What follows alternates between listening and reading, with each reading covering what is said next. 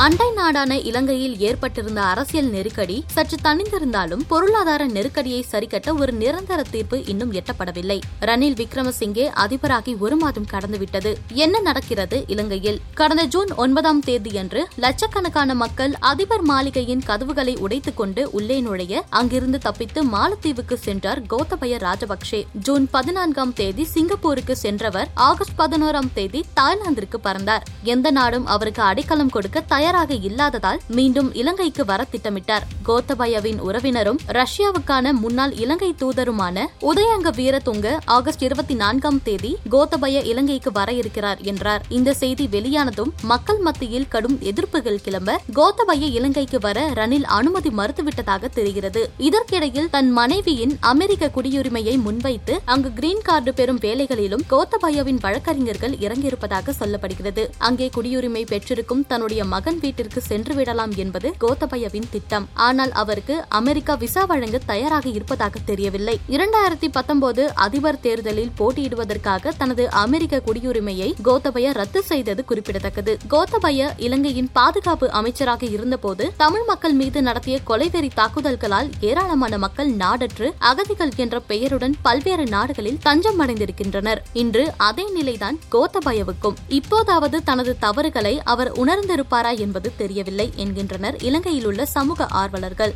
நீண்ட காலம் தாய்லாந்தில் இருக்க முடியாது என்பதால் எப்படியாவது இலங்கைக்கோ அமெரிக்காவுக்கோ சென்றுவிட வேண்டும் என்ற முடிவில் இருக்கிறார் கோத்தபய. இதற்காக இலங்கை நாடாளுமன்றத்தில் பெரும்பான்மை பெற்றிருக்கும் தனது இலங்கை பொதுசன முன்னணி கட்சியின் எம்பிக்கள் மூலம் அதிபர் ரணிலுக்கு அழுத்தம் கொடுத்து வருகிறார். இந்த அழுத்தம் காரணமாக ரணில் இலங்கைக்கான ஐநாவின் நிரந்தர பிரதிநிதியாக நீங்கள் நியமிக்கப்பட்டால் ராஜாங்க ரீதியாக உங்களுக்கு அமெரிக்கா விசா வழங்கும். அதனால் நீங்கள் அதிபராக இருந்தபோது நியமித்த இலங்கைக்கான நிரந்தர பிரதிநிதியிடம் பேசி அவரை அந்த பதவியிலிருந்து விலக்கிக் கொள்ள சொல்லுங்கள் என்று கோத்தபயாவுக்கு ஆலோசனை கூறியிருக்கிறார். ஆனால் தற்போதைய இலங்கைக்கான நிரந்தர பிரதிநிதி கோத்தபயாவின் கோரிக்கையை நிராகரித்து விட்டதாக கூறப்படுகிறது. ரணில் நினைத்தால் தன்னுடைய அதிபர் அதிகாரத்தை வைத்து தற்போதைய பிரதிநிதியை நீக்கிவிட்டு கோத்தபயாவை இலங்கைக்கான ஐநாவின் நிரந்தர பிரதிநிதியாக நியமிக்க முடியும். ஆனால் தான் அதிபராக நீண்ட காலம் இருக்க வேண்டும் என்பதால் எந்த ஒரு ரிஸ்கையும் அவர் எடுக்க தயாராக இல்லை. எல்லா விவகாரங்களிலுமே டபுள் கேம் ஆடுகிறார் ரணில் என்கின்றனர் இலங்கை அரசியல் நோக்கர்கள். நாளுக்கு நாள் அரசின் அடக்குமுறைகள் அதிகமாவதை எதிர்த்தும் கைது செய்யப்பட்டிருக்கும் போராட்டக்காரர்களை விடுதலை செய்ய கோரியும் மாணவர்கள் கடந்த வாரம் போராட்டம் நடத்தினர். இந்த போராட்டத்தில் ரணில் ராஜபக்சே டீல் அரசாங்கத்தை விரட்டியடிப்போம் என்று கோஷம் எழுப்பப்பட்டது. பேரணியாக வந்த மாணவர்களை தண்ணீர் பீச்சி தடியடி நடத்தி கலைத்தது காவல்துறை. மேலும் பல்கலைக்கழக மாணவர் தலைவர் வசந்தம் முதலிக்கே உட்பட ஆறு பேர் கைதும் செய்யப்பட்டனர். தொடர்ந்து மாணவர் தலைவரை தொன்னூறு நாட்கள்